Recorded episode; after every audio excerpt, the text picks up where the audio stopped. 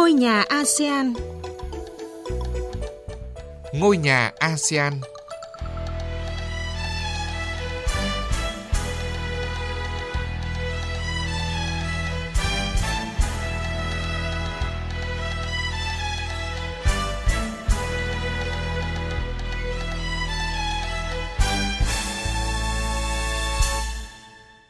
Kính chào quý vị và các bạn. Chương trình hôm nay có những nội dung chính sau. Việt Nam và Campuchia tăng cường hợp tác phòng chống tội phạm. Hội nghị cơ quan du lịch quốc gia ASEAN lần thứ 59. Thái Lan nỗ lực bảo tồn nghề thủ công truyền thống. Thưa quý vị, thưa các bạn, Nhận lời mời của ngài So Sộ Kha, Phó Thủ tướng Bộ trưởng Bộ Nội vụ Vương quốc Campuchia, đoàn đại biểu cấp cao Bộ Công an Việt Nam do Đại tướng Tô Lâm, Ủy viên Bộ Chính trị, Bộ trưởng Bộ Công an làm trưởng đoàn, vừa có chuyến thăm và làm việc chính thức tại Campuchia. Phóng viên Đài tiếng nói Việt Nam thường trú tại Campuchia đưa tin. Tại trụ sở Bộ Nội vụ Campuchia đã diễn ra lễ đón trọng thể dành cho Đại tướng Tô Lâm và đoàn đại biểu cấp cao Bộ Công an Việt Nam.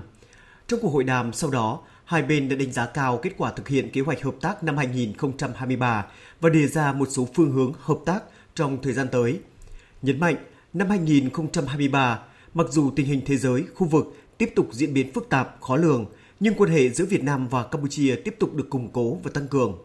Quan hệ hợp tác hữu nghị truyền thống giữa Bộ Công an Việt Nam và Bộ Nội vụ Campuchia tiếp tục phát triển, giữ vai trò trụ cột trong quan hệ giữa hai nước, góp phần củng cố quan hệ hữu nghị truyền thống tốt đẹp giữa Việt Nam và Campuchia. Hai bên đã thường xuyên phối hợp trao đổi tình hình quốc tế, khu vực có liên quan đến an ninh quốc gia, trật tự, an toàn xã hội ở mỗi nước, kịp thời ngăn chặn những âm mưu, phương thức, thủ đoạn, hoạt động phá hoại của các thế lực thù địch, phối hợp chặt chẽ trong công tác đấu tranh phòng chống các loại tội phạm, triệt phá nhiều vụ án lớn. Công an các tỉnh giáp biên hai nước đã chủ động trao đổi thông tin, kịp thời đấu tranh, ngăn chặn các loại tội phạm, đảm bảo an ninh trật tự khu vực biên giới, không để ảnh hưởng đến mối quan hệ hợp tác hữu nghị giữa hai bên. Trong thời gian tới, hai bên nhất trí tăng cường trao đổi thông tin, đấu tranh, ngăn chặn âm mưu, thủ đoạn chống phá, chia rẽ hai nước của các thế lực thù địch, phản động, phối hợp đảm bảo an ninh, an toàn, trật tự xã hội, không để bên thứ ba sử dụng lãnh thổ của nước này để chống phá nước kia. Cơ quan chức năng hai bộ tăng cường đấu tranh chuyên án chung đối với các loại tội phạm, nhất là tội phạm xuyên quốc gia như tội phạm ma túy, hình sự, mua bán người, tội phạm sử dụng công nghệ cao. Kết thúc cuộc hội đàm, Bộ trưởng Tô Lâm và ngài Sasokha, Phó Thủ tướng, Bộ trưởng Bộ Nội vụ Campuchia đã ký kế hoạch hợp tác năm 2024 giữa Bộ Công an Việt Nam và Bộ Nội vụ Campuchia. Trước đó cùng ngày, Bộ trưởng Tô Lâm và đoàn đã tới chào xã giao Samdech Techo Hun Sen, Chủ tịch Đảng Nhân dân Campuchia, Chủ tịch Hội đồng Cố vấn tối cao của Quốc vương Campuchia. Chủ tịch Hun Sen đã nhiệt liệt chào mừng, hoan nghênh và đánh giá cao chuyến thăm Campuchia của Bộ trưởng Tô Lâm và đoàn, góp phần củng cố quan hệ giữa Đảng, Chính phủ và nhân dân hai nước ngày càng gắn bó hơn nữa. Chúc mừng Đại tướng Tô Lâm nhận huân chương của Quốc vương Campuchia. Trên cương vị Chủ tịch Đảng cầm quyền, Somdech Techo Hun Sen khẳng định sẽ tiếp tục góp phần thúc đẩy quan hệ truyền thống hữu nghị giữa hai nước phát triển toàn diện trên các lĩnh vực, trong đó hợp tác an ninh là một trụ cột quan trọng.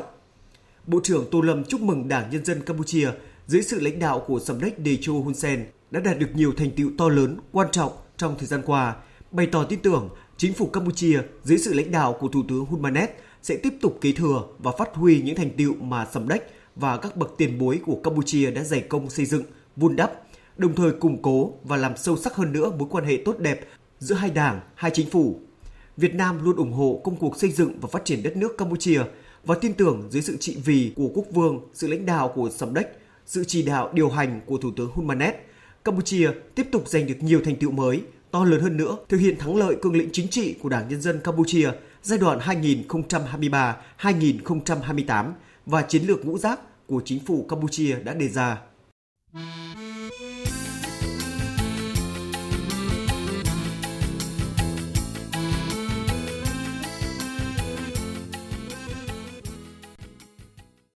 Mời quý vị và các bạn tiếp tục đến với chương trình Ngôi nhà ASEAN của Đài Tiếng Nói Việt Nam. Thưa quý vị và các bạn, tại thủ đô Viêng Chăn của Lào vừa diễn ra hội nghị cơ quan du lịch quốc gia ASEAN lần thứ 59 với sự tham dự của đại diện 10 nước ASEAN, Ban thư ký ASEAN và Đông Timor với tư cách là quan sát viên. Đoàn Việt Nam do ông Nguyễn Trùng Khánh, Cục trưởng Cục Du lịch Quốc gia Việt Nam làm trưởng đoàn. Phóng viên Đài Tiếng Nói Việt Nam thường trú tại Lào thông tin.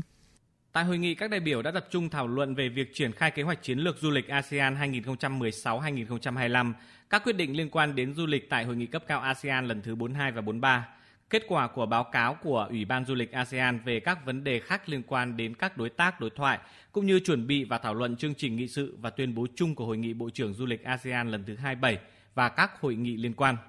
Phát biểu tại hội nghị, ông Nguyễn Trùng Khánh, Cục trưởng Cục Du lịch Quốc gia Việt Nam cho biết, Việt Nam đã đón khoảng 12,6 triệu lượt du khách quốc tế, trong đó có 2,1 triệu lượt khách đến từ các nước ASEAN, đồng thời bày tỏ sự lạc quan về triển vọng trong năm 2024 khi thị trường du lịch của tất cả các nước trong khu vực ASEAN sẽ phục hồi hoàn toàn. Đoàn Việt Nam cũng đưa ra một số định hướng và ý tưởng cho hợp tác khu vực với xu hướng du lịch chung sau đại dịch COVID-19 là đi lại gần hơn và ngắn hơn. Vì vậy, ngoài các thị trường có mục tiêu dài hạn như Mỹ, Anh, Úc và Ấn Độ, ASEAN cũng cần quan tâm đến các hoạt động tại ba nước đối tác là Trung Quốc, Nhật Bản và Hàn Quốc, đồng thời tận dụng các thế mạnh của các đối tác đối thoại để quảng bá du lịch ASEAN, đa dạng hóa sản phẩm du lịch với sự tham gia nhiều hơn từ các nước thành viên, trong đó ASEAN có thể cùng tổ chức một lễ hội chung của khu vực.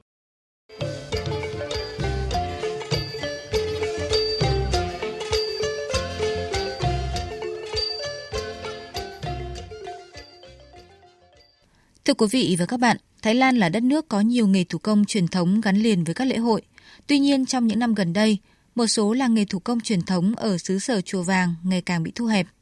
Nghề làm thuyền dài thủ công truyền thống ở Thái Lan cũng không phải là ngoại lệ. Để bảo tồn và phát triển nghề thủ công làm thuyền dài truyền thống, các thợ thủ công đang có nhiều kế hoạch khác nhau. Phần cuối chương trình, chúng tôi đề cập nội dung này. Nghề đóng thuyền dài đã tồn tại rất lâu đời ở Thái Lan. Một chiếc thuyền dài truyền thống có chiều dài khoảng 50 mét, phải mất tới 2 tháng để hoàn thành một chiếc thuyền dài. Tại tỉnh Nan, nơi được đặt tên theo dòng sông Nan nằm ở phía bắc Thái Lan, các cuộc đua thuyền dài là một trong những nét văn hóa nổi bật trong vùng. Thế nhưng, nét văn hóa đặc sắc này lại đang ngày càng mai một. Nghề đóng thuyền dài ở Thái Lan cũng đang ngày một suy tàn do môi trường làm việc bụi bặm và nóng bức. Anh Athipat Sai Song, chủ của nhà máy đóng thuyền dài Samjasung ở tỉnh Nan, cho biết.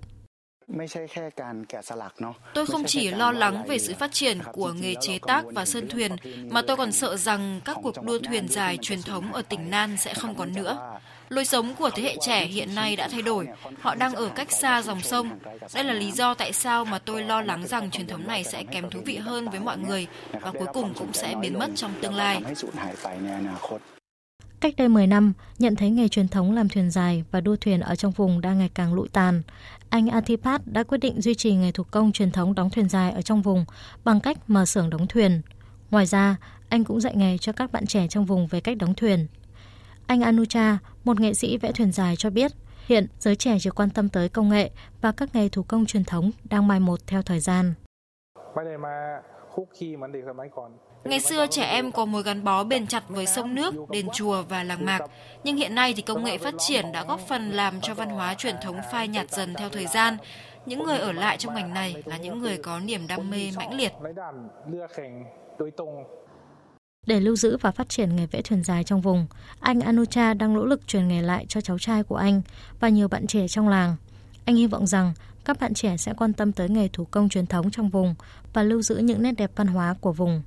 Ngoài việc các thợ thủ công cá nhân đang cố gắng truyền cảm hứng cho từng người một, chính quyền địa phương cũng đang nỗ lực để lưu giữ truyền thống văn hóa trong vùng. Hiện, chính quyền tỉnh Nan đang nỗ lực để những chiếc thuyền dài và cuộc đua thuyền trong vùng sẽ được Tổ chức Giáo dục, Khoa học và Văn hóa Liên Hợp Quốc công nhận là di sản văn hóa phi vật thể. Ông Saseke Fonsakun, thư ký văn hóa chính quyền tỉnh Nan cho biết, việc nghề đóng thuyền dài nhận được danh hiệu này sẽ thuyết phục được nhiều người quan tâm đến truyền thống hơn và thúc đẩy mọi người muốn bảo tồn nó. Nội dung vừa rồi cũng đã kết thúc chương trình Ngôi nhà ASEAN của Đài Tiếng Nói Việt Nam. Xin chào và hẹn gặp lại, quý vị.